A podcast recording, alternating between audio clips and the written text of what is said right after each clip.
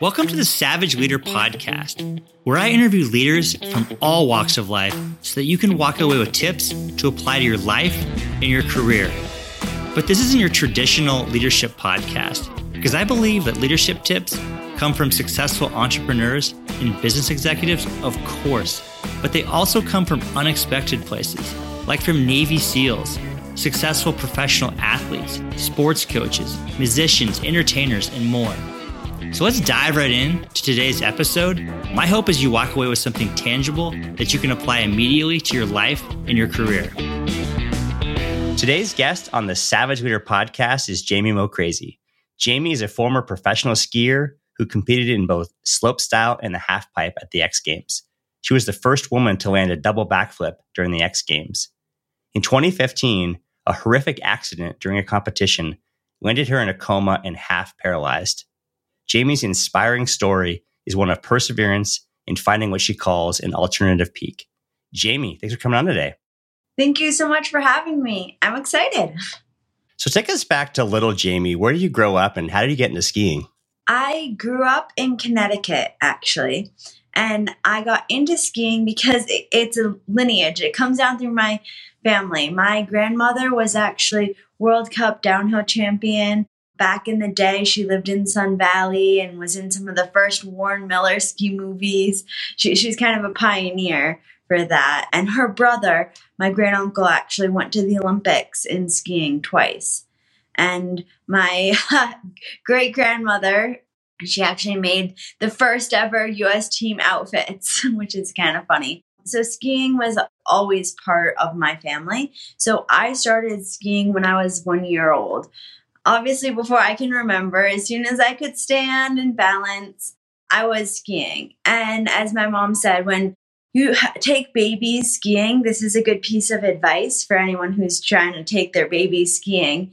It is not a full day type of activity. You take your baby for an hour maximum on like the magic carpet, the beginner slopes, and it, it's a form of playing with your baby outdoors. You give them snacks every single time they go up the little magic carpet, which is not very far. Give them a snack at the top, like have them have fun and enjoy it.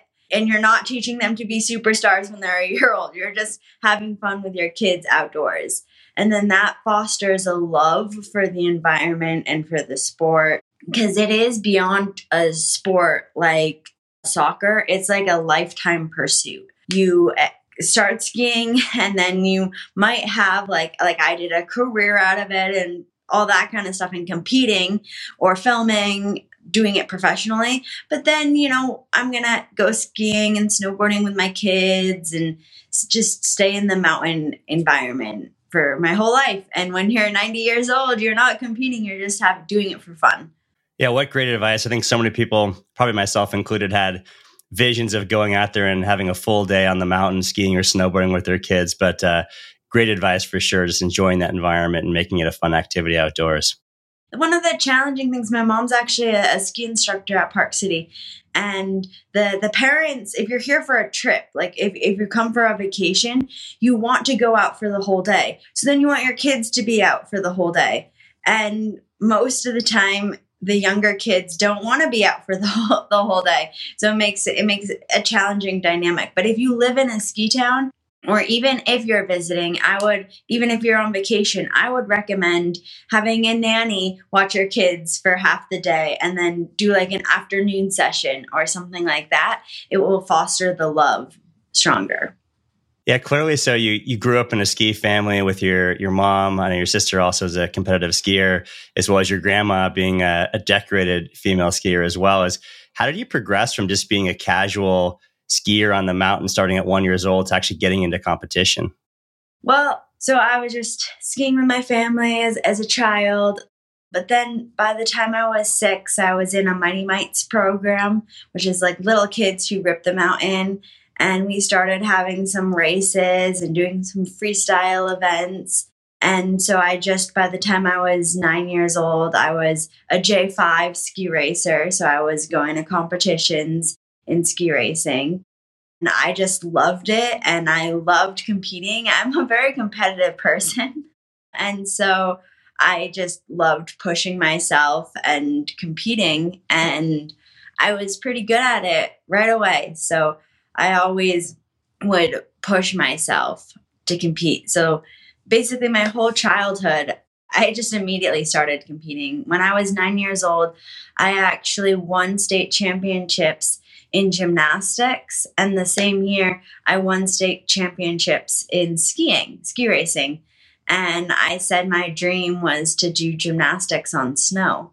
And at the time, there wasn't really an X Games, and girls couldn't compete in X Games when it originally started. And so it took it took some time for slope style skiing, which is multiple jumps and rails, and you're judged on your overall overall impression.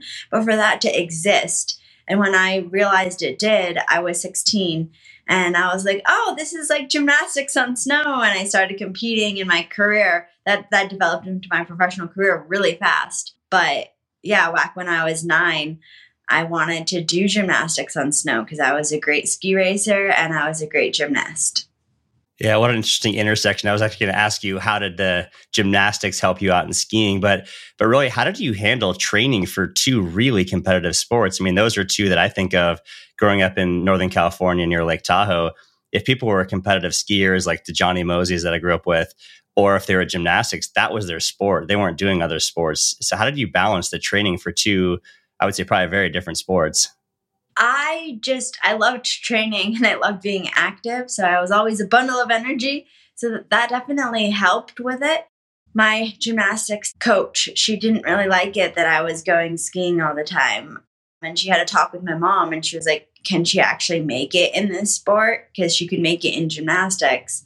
And my mom said yes. And so by the time I was 12, I had to stop competing in gymnastics because you can't continue competing progressing past like level seven um, in gymnastics when you're doing other sports. So they, they do kind of close it off. But like I said, I was just, as a child, I would go to gymnastics like four days a week and I would go to ski training like five days a week. And so there'd be days when I would go ski. Like I'd do my schoolwork. I'd do schoolwork in the morning from like 8 to 12. And then I'd go skiing from like 12 to 2. And then I'd go to gymnastics from like 3.30 to 5.30. And then I'd come home and have dinner and go to bed. and I loved it. What a busy schedule for sure. Yeah. And something that helped with that schedule was the fact that I was homeschooled my entire life. And so that allowed us the flexibility. So my mom has a master's in childhood education. And so she does have some training. And back when I was homeschooled, now in Park City, half the kids do some sort of online school or alternative education pro- program. It's, it's very popular out here. But when I was doing it, it wasn't that popular. And most there there's like two groups of homeschool kids. There was the one group that their parents didn't want them to have anything to do with society and they were kind of like removed from society, homeschooled to like do strict religious ideas or because they were macrobiotic vegans and they didn't want anything to do with the regular food and anyways kind of like extreme type things or there was some that were doing it so they could pursue other activities and sports. But it was a smaller group of us. And my mom was never anti society. She never wanted to like pull me out. I was always doing so many activities and had so many friends. I had a lot of friends my whole life. So I was very involved in things. It just allowed us to do concentrated. Because if you do concentrated four hours of work as an eight year old, that's plenty for the day you can get a lot of things done. You can do your math, you can do your reading.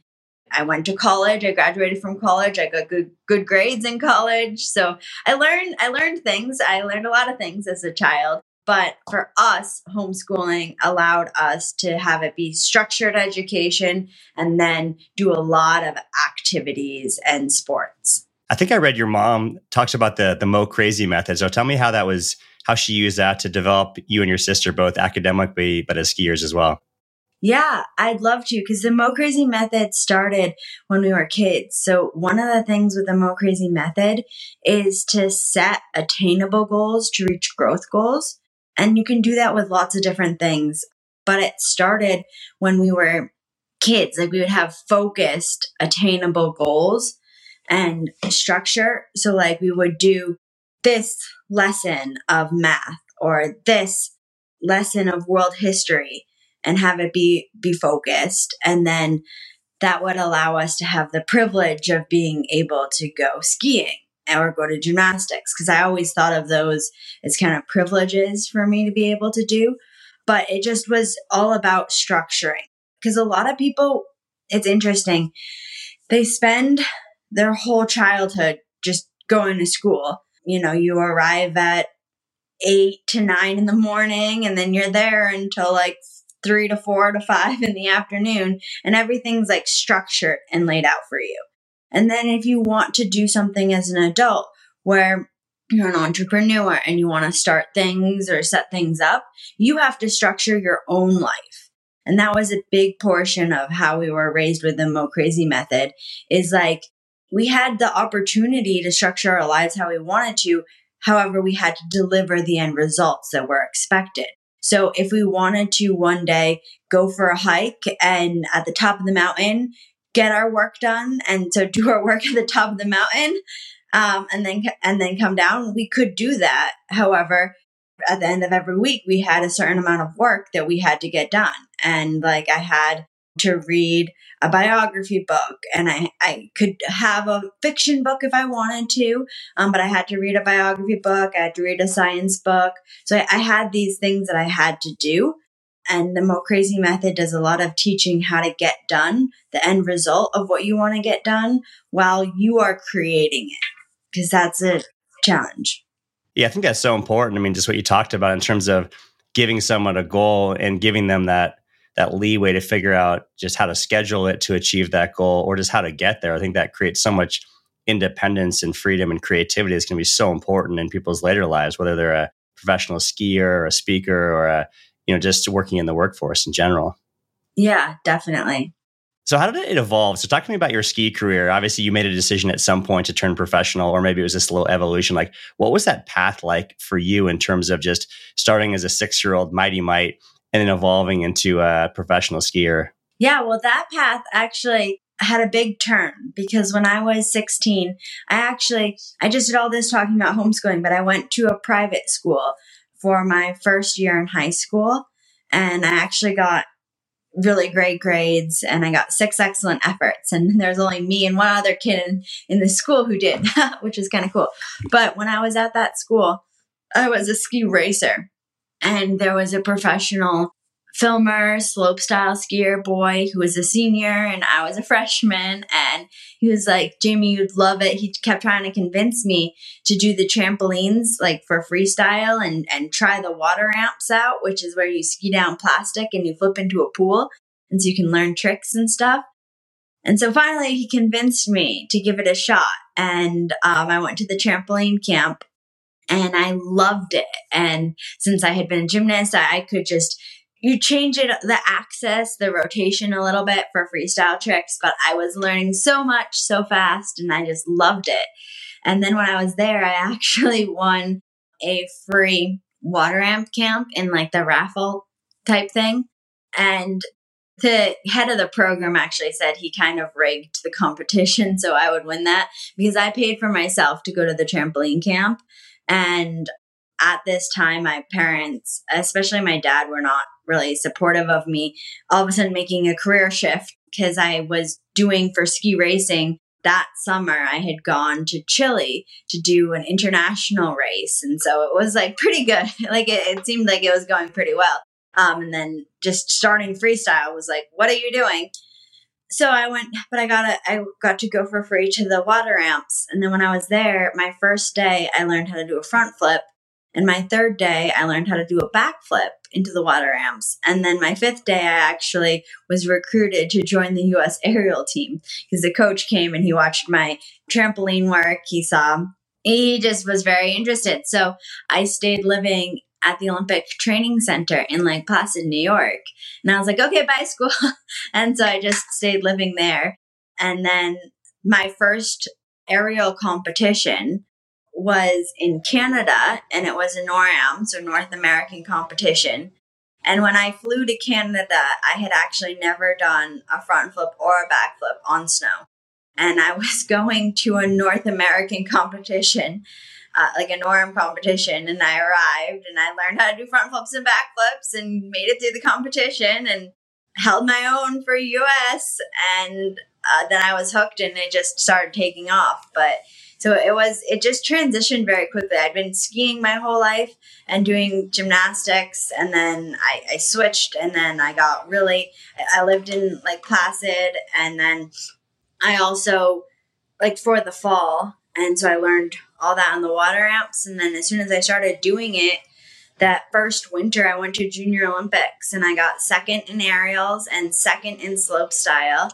And then the next year at Junior Olympics, I won the overall, I won slope style, I won aerials, and got third in half pipe, and made it to Junior Olympics in New Zealand and got my first X Games invite. So it was all within a couple of years, really fast when I made that transition to pursue this freestyle career.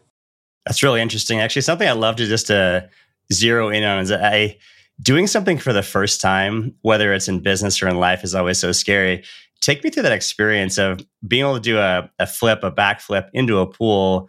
And then you mentioned in competition, doing it on snow for the first time without a safety net. What was it like? How did you get your mindset ready to do something like that for the first time? Yeah. Well, for me, when I was for the backflip, I did so much preparation for it. So on the trampolines, I'd been able to do backflips for over a decade at that time since I was uh, like eight years old. So that was like very natural, the flip on the trampolines. And then I would do it on the water ramp. So going into the plastic, so the pool. So I just had the confidence that I had done the repetition and built the habit to be able to succeed in that. And then actually, I also was the first woman in the world to compete a double backflip at the 2013 X Games. And for that, that was actually even more challenging to do the first because no women no woman had ever done it and so there was a lot of people who were like women can't do that. It's just not it's not going to happen. And it's interesting now because uh, at this this day like the olympics are coming up soon after we filmed this. So right around when it's going to be released probably or maybe you've already seen the olympics every girl who's going to be podium contention in a slopestyle run are doing multiple double flips much harder than a double backflip off axis. I've done the water ramps. I've done it on the trampoline. I know I can do it. I've even done it on snow before X Games. So the person who's really holding me back, who's getting in my way, is myself because I set the trick too hard, which is why I over rotated it. And we do that all the time. We do the preparation, we do the training, we get ready, and then we stand in our own ways in lots of things in business. And the real challenge is just letting go and stepping back and taking some deep breaths and letting yourself perform and execute what you are capable of doing without you getting in your own way. I love that. And just, the importance of I love the examples of business as well as doing a double backflip for the first time is you've done the preparation, you're ready. Don't let yourself get in the way. Do that that deep breathing, that meditation, whatever it may be, to actually allow you to perform and and let that training, let your skill just let it shine. And that's something I have to remind myself in business all the time now, because um, we're doing a lot of background work for MoCrazy Strong, our nonprofit, and we can get to that. But I quite often have to remind myself. And sometimes when I'm feeling overwhelmed and stressed about things, my fiance actually he will say, "Oh, a really good motivational speaker I I heard uh, was talking about looking at the view." Looking at the view of your current life, and, and that's things that I talk talk about or like he'll be like setting attainable goals. It looks like you're accomplishing your attainable goals. So don't stay so focused on your growth goals. Isn't that what she says? And I'm always like, uh, yeah but it actually works really well because a lot of the things that I, I do say and I do strongly believe in, we have to remind ourselves. And that's with anything. I believe anyone who's anything to do with motivation, no matter what you, you share out. And even if you fully believe it, you have to remind yourself, just keep reminding yourself about those principles. So, Jamie, take me back to 2015 in the World Tour Finals in Whistler, Canada. Yeah. So I was actually competing at, in slopestyle and half pipe. And that competition was actually the first World Tour Finals. My little sister, Jeannie, who still competes in half pipe, but it was the first time she had made it to compete in half pipe. And so she was up there with me. And we were so excited to be at the competition together and traveling together. And so for the slope style day, she was just watching. So she was at the top of the course and she gave me a hug as I dropped in for my second run. My first run, I actually finished in fourth place. Like I mentioned about being competitive, fourth place is not on the podium and no one remembers the fourth place finisher. So I, I wanted to upgrade and get on the podium. So I upgraded my off axis backflip to an off axis double backflip in the run so for my second run, I gave my little sister a hug. I dropped in for my run. She saw my takeoff. She couldn't see the landing because of the mountain, but then she saw I didn't hit the next jump. She thought maybe I under rotated slightly, but she didn't think too much of it. And then she heard the radio, the ski patrol radio crackle to life saying, We need all hands on deck and a helicopter on standby. And then she, she, without a word, just put her skis on and skied down. And she saw me, and I was convulsing and I was spewing blood, and my eyes were rolled back in my head. And that's a memory that will stick with her for the rest of her life. And so then I had to get airlifted from that spot in the mountain to Whistler. And Jeannie had to figure out I was at the World Ski and Snowboard Festival, so they were very supportive of everything. And so someone was driving her, but she had to go to the care in Whistler.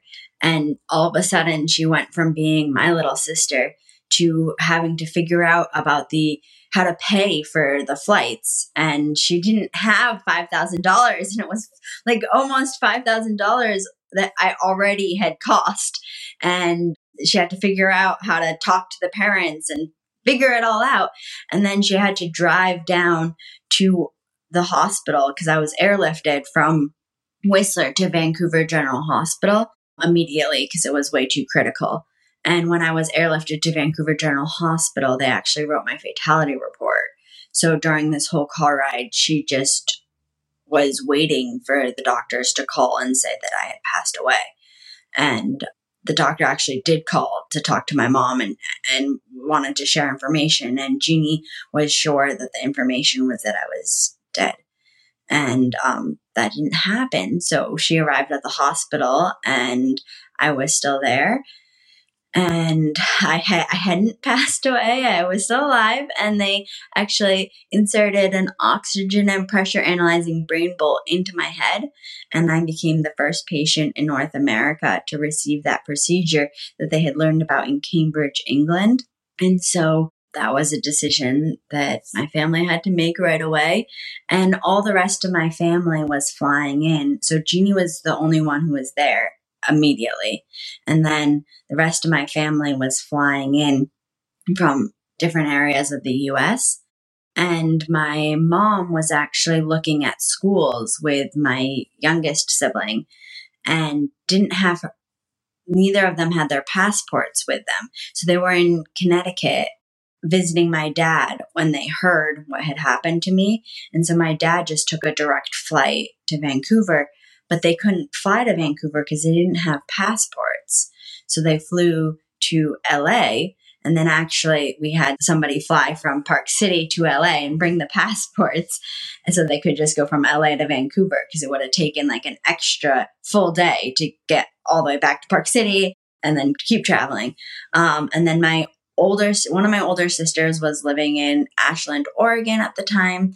And, and the, my other older sister is a doctor and she was a doctor in New York and she was going to her she, she was just being a doctor and she just realized that she needed to go to Vancouver to be with her little sister so she just walked out and left and she got it covered, so it was all good. But she, so she just flew. So my whole immediate family was flying, and my parents were actually told to come to say goodbye because the expectations were so low for my recovery.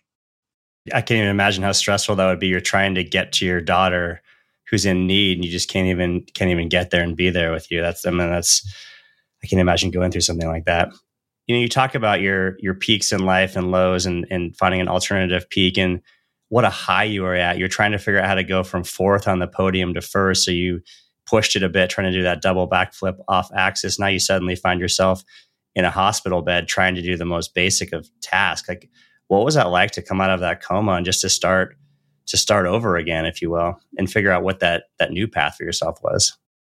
Well, it's interesting because when I came out of the coma, I still had severe amnesia. So when I was starting to wake up, it wasn't like it's quite often recovering from a coma portrayed in movies that they just wake up and they're fully there. But for me, that didn't happen at all.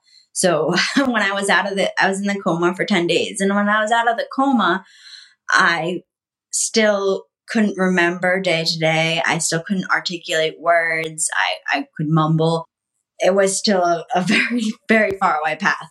And so it took six weeks for me to remember anything so even now, looking back at that portion of my life, I don't remember it I at all. Like no memory from the day of the accident to six weeks after.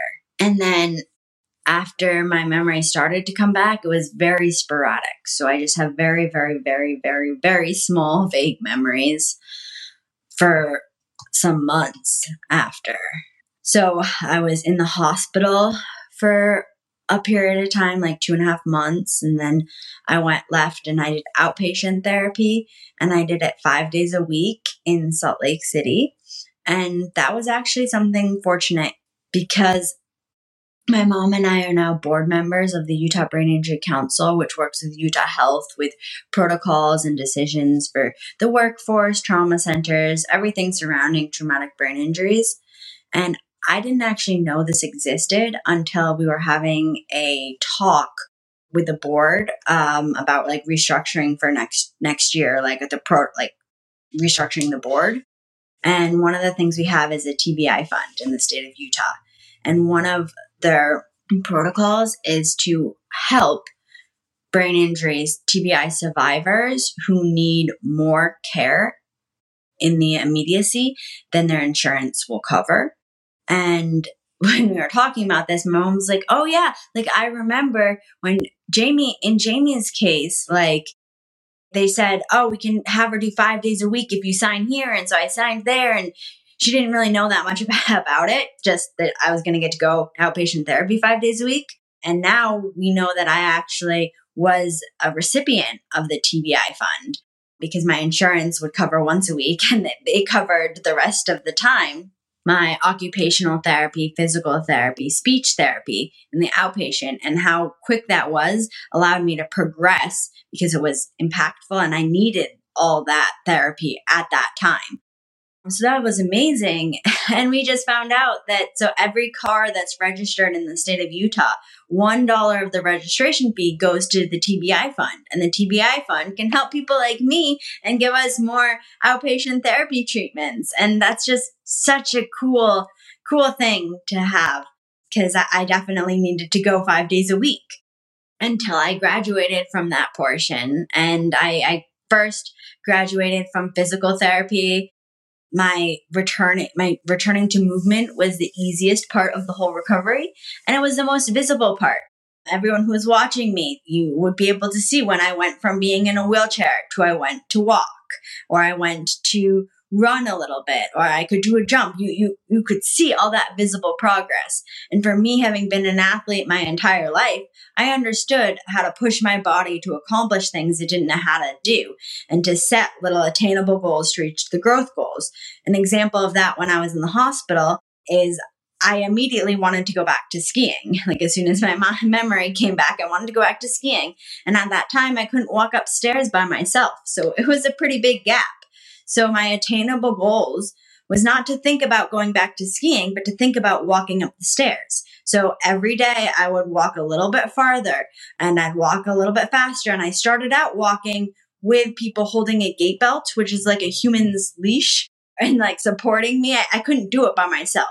And then by the time I left the hospital, I could run up 12 flights of stairs in three minutes and 26 seconds by myself. And I know that because I started timing myself as well. But like those are little attainable goals. So those are goals that you can set. And as soon as I started setting the goals about walking up the stairs, I was walking up the stairs. So even though at the beginning it was walking up with the stairs with three people supporting me and like hardly able to lift my leg, if I kept practicing that day by day, I knew from my upbringing and my experience in life, if you keep practicing that, that's how you reach your growth goals and that's how you create progress is just by setting these little goals that you don't really see much difference day to day happening but you keep the consistency of doing them and you just keep going then you make the big changes that people can see. So physically was actually very understandable recovering.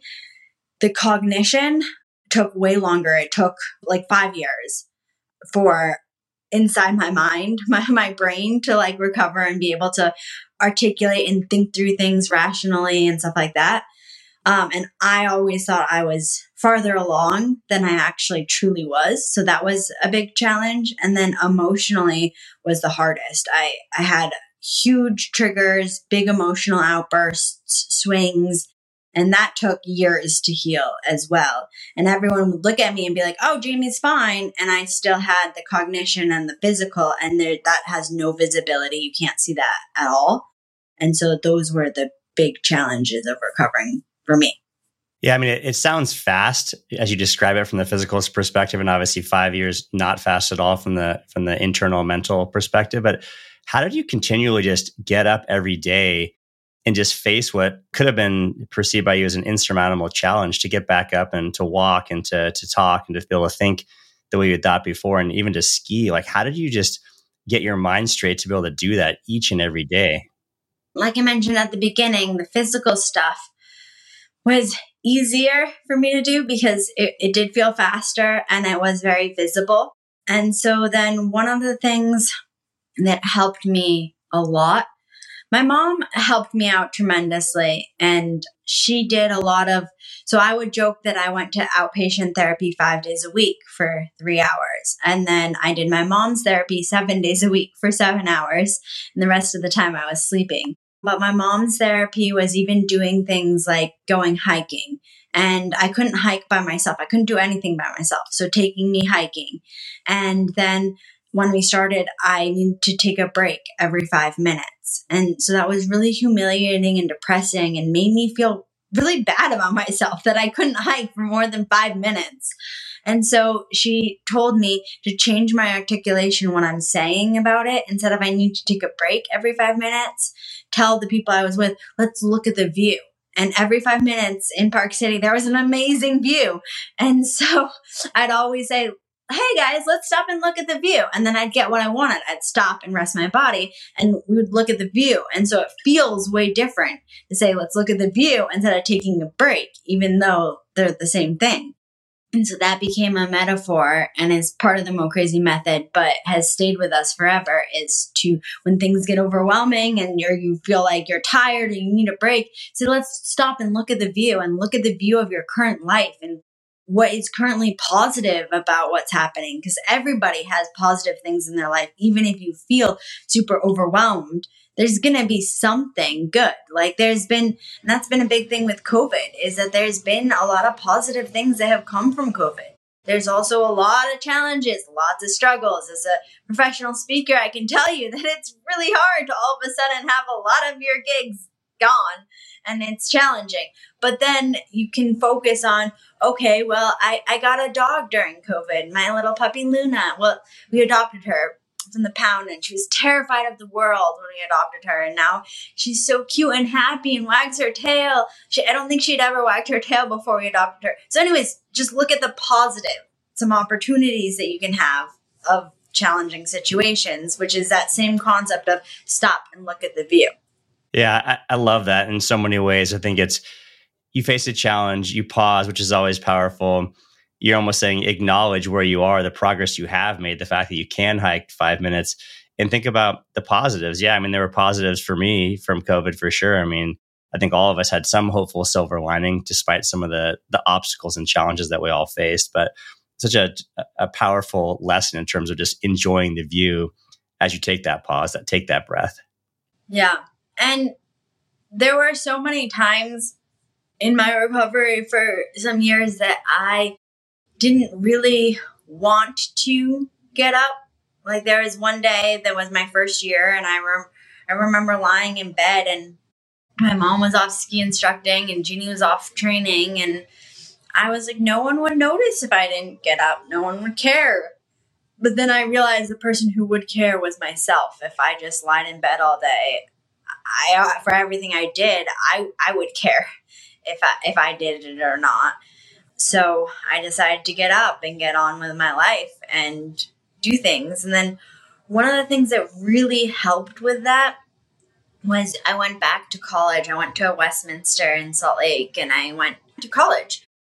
And I think that's really powerful. So even if I was 22 when I crashed, so when I went back to college, I was 23.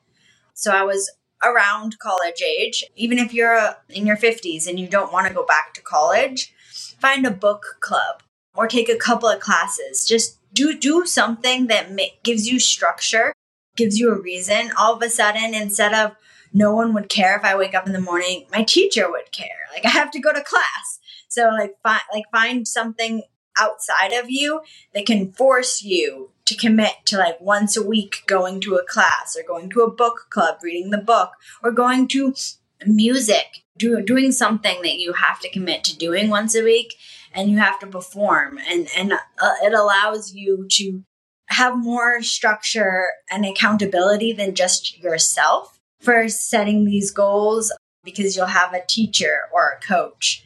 And that's actually something that we've started we do with MoCrazy Strong is my mom actually has has been a coach for 30 years. She she did the remote work before it was popular with COVID. And she had a federal grant from the government to teach self esteem in Connecticut. And so she'd do that, some of it remotely, but some of it in person with different higher education programs. So she's been doing psychology work for 30 years and she does coaching on your psychology. And so then with MoCrazy Strong, we do it specifically for brain injury survivors and family caregivers. And we actually get approached every week, sometimes multiple times a week. People will find us, reach out to us, and they want guidance and instruction and education and just to be around people who had a successful recovery and learning steps like going I went to a hyperbaric chamber and I did back when I was in the coma, I would have cranial sacral massage, and we did a huge combination of Eastern Western medicine. My older sister, who's the doctor, became my primary care physician um, when I was in the hospital in Vancouver. So she would make the rounds with the doctors, and she would really be in tune to the Western ideology. And then my other older sister, and my mom would do a lot of the Eastern. And my mom's actually a PhD candidate for mind body wellness. And so she's structuring all the, the practices that she did in my recovery for that. Because honestly, the reason why we're having an interview right now and we can talk and I can wave my hand, this is my right side. so I can, I can, I can just talk like this uh, without even thinking about it is because a lot, a lot because of the work that she did. And the complementary facets. So instead of saying like it's alternative medicine, no. For us, it was not alternative. We never said no to the Western medicine that they wanted to provide me. We just would add in and complement it by different Eastern medicine. So it started back when I was in the hospital and they would put some fish oil in my feeding tube. So when I was in my feeding tube, they asked the doctors, can we add fish oil to it? And the doctors said yes. And so they would add fish oil, which is good for your brain. It's been scientifically proven that it's good for your brain. However, in every situation, we can get all into healthcare, but they're not going to provide you with the fish oil. The doctors don't provide the fish oil unless you buy it and you give it to them in the bottle and then they can put it in. Um, but so that's complementary type things. And then we also would do some all sorts of supplements. And so from my whole recovery process, I've been for years, I, I still take some brain medicine, now, like some supplements now that are powerful for, for your brain and keeping it going. So complementary Eastern, Western, different techniques and going above and beyond what was prescribed to me like doing things like there's been studies that show like the whole point of hyperbaric chambers for people who are diving is when they're coming out and the oxygen in their body they, they've been underground like so deep in the water that they don't have the oxygen so they go into the hyperbaric chamber. And they're learning scientifically that what causes a lot of the brain damage is not having the correct amount of oxygen at the initial stages of the recovery, which is one of the things that the brain bolt was testing out in in my case. But my whole for years after i had to i had to work on increasing my oxygen in my body.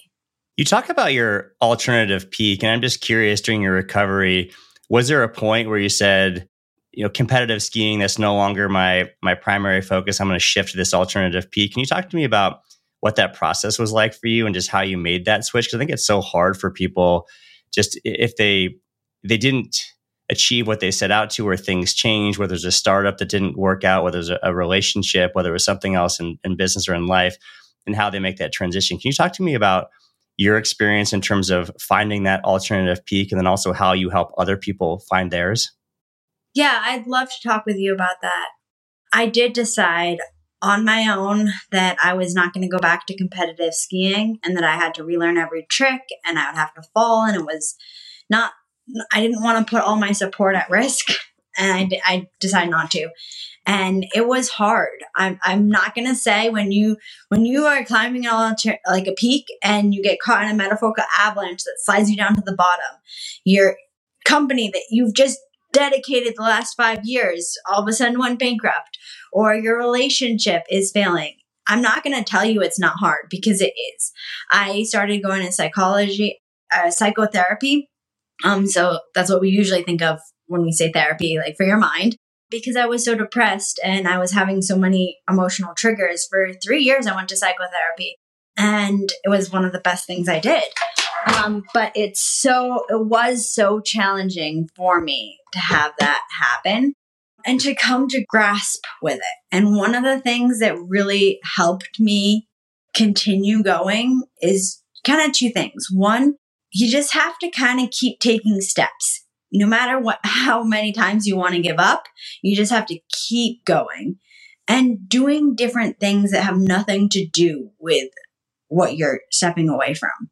So, like for me, I went that first winter, we thought it was a great idea for me to go to my little sister's competitions and I would just sob the whole time, and it was not a good idea at all. So I had to step away. I didn't go to any competitions, I didn't have anything to do with competing. And I would try to find other things that I enjoyed doing. Going back to college, like I mentioned, having other people to be accountable to was important, and making sure that I did some yoga and things that would make my body feel good about things and just keep going. That's the real thing is like you're gonna have days when you don't feel like it, and that's okay. That's one of the big things I learned in therapy was that if you're feeling sad, it's okay to feel sad. It's okay to have a bad day. Let it all out and then start to climb an alternative peak. So don't stay stuck at the bottom forever, but let yourself be like, okay, for the next, like, or like the rest of the day, I'm just going to be sad and watch a movie that makes you cry or watch a show, read a book, do something, and then figure out how to start getting yourself out, doing something for fun, like maybe making a meal. I, I love to cook. So making food or doing yoga or doing something that will help you bridge to start to climb just for fun. Just something that will make you smile and be happy, like genuinely be happy. And then start thinking once you're feeling better, think about it rationally and be like, okay, so if this isn't working, how can we transition? How could we switch? if that didn't work, do we want to try something else? And so think of things in the future to do. And another big part of climbing alternative peaks is you never know the ultimate destination of where your peak's going to go up to. Where, like, you know, so when you're climbing, it might be at the base and it might be, you might run into some dead ends and you might have to keep trying different things and just keep going and just keep climbing. And then you'll go out on some beautiful views and you'll feel successful and then you'll just keep climbing again. And so it's just a continuous process of taking steps along the path of life. Yeah i think there's so much wisdom in what you said. You know one thing i think about a friend of mine who recently lost his job unexpectedly and you know, he said, "I just want to sit here on the couch for today." And I said, "You know what? That's fine. Just be there, grieve, you know, live with it." I would say, and something you mentioned too is just like it's okay to cry and watch a movie and be sad. And I said, "There's going to be people that immediately activate and start looking for jobs and polishing their resume." I said, "They're going to eventually come back to where you are, so you might as well just accept where you are, live with it a little bit, grieve, and then." I also loved about just taking steps, climbing up the mountain taking progress. You don't exactly know what that destination is going to be, but by taking forward steps, new opportunities are going to present themselves. That new alternative peak is going to is going to hopefully come in front of you. So tell me about some of the things that you're working on with people in terms of helping them persevere, overcome traumatic brain injuries. Like what are the things that MoCrazy Strong is involved with? Great. So we're involved in a, a couple different things. So the nonprofit, that portion is teaching brain injury survivors and family caregivers, as well as the medical community, educating them, giving them opportunities, linking things together to help them create a version of life 2.0 that they love about themselves and that they can accomplish things with.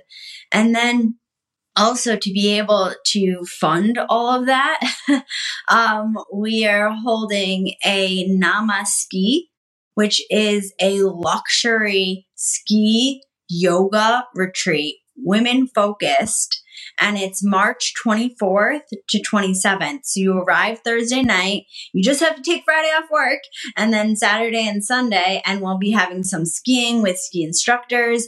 All different levels are invited. So beginners, intermediate, advanced, there'll be different groups. And so you can definitely fit right in. And so it's going to be a luxury retreat and the housings, the lodging is included at the Canyons Resort in Park City and foods included, massage. We're going to be making some jewelry with Kendra Scott. So it's going to be a really fun event.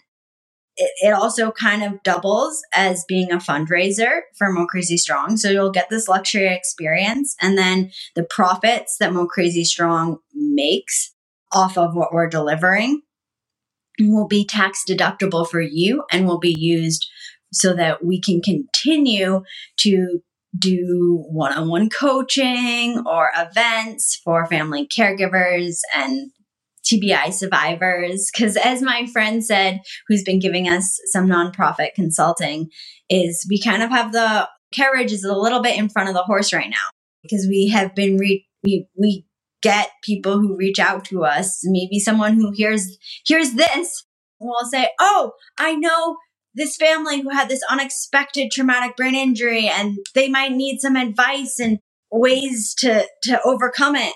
And so they'll reach out and then they'll contact us and then we'll provide help and give whatever is best for that situation, which is wonderful. And so, as it is right now, we need the funds to be able to continue doing that.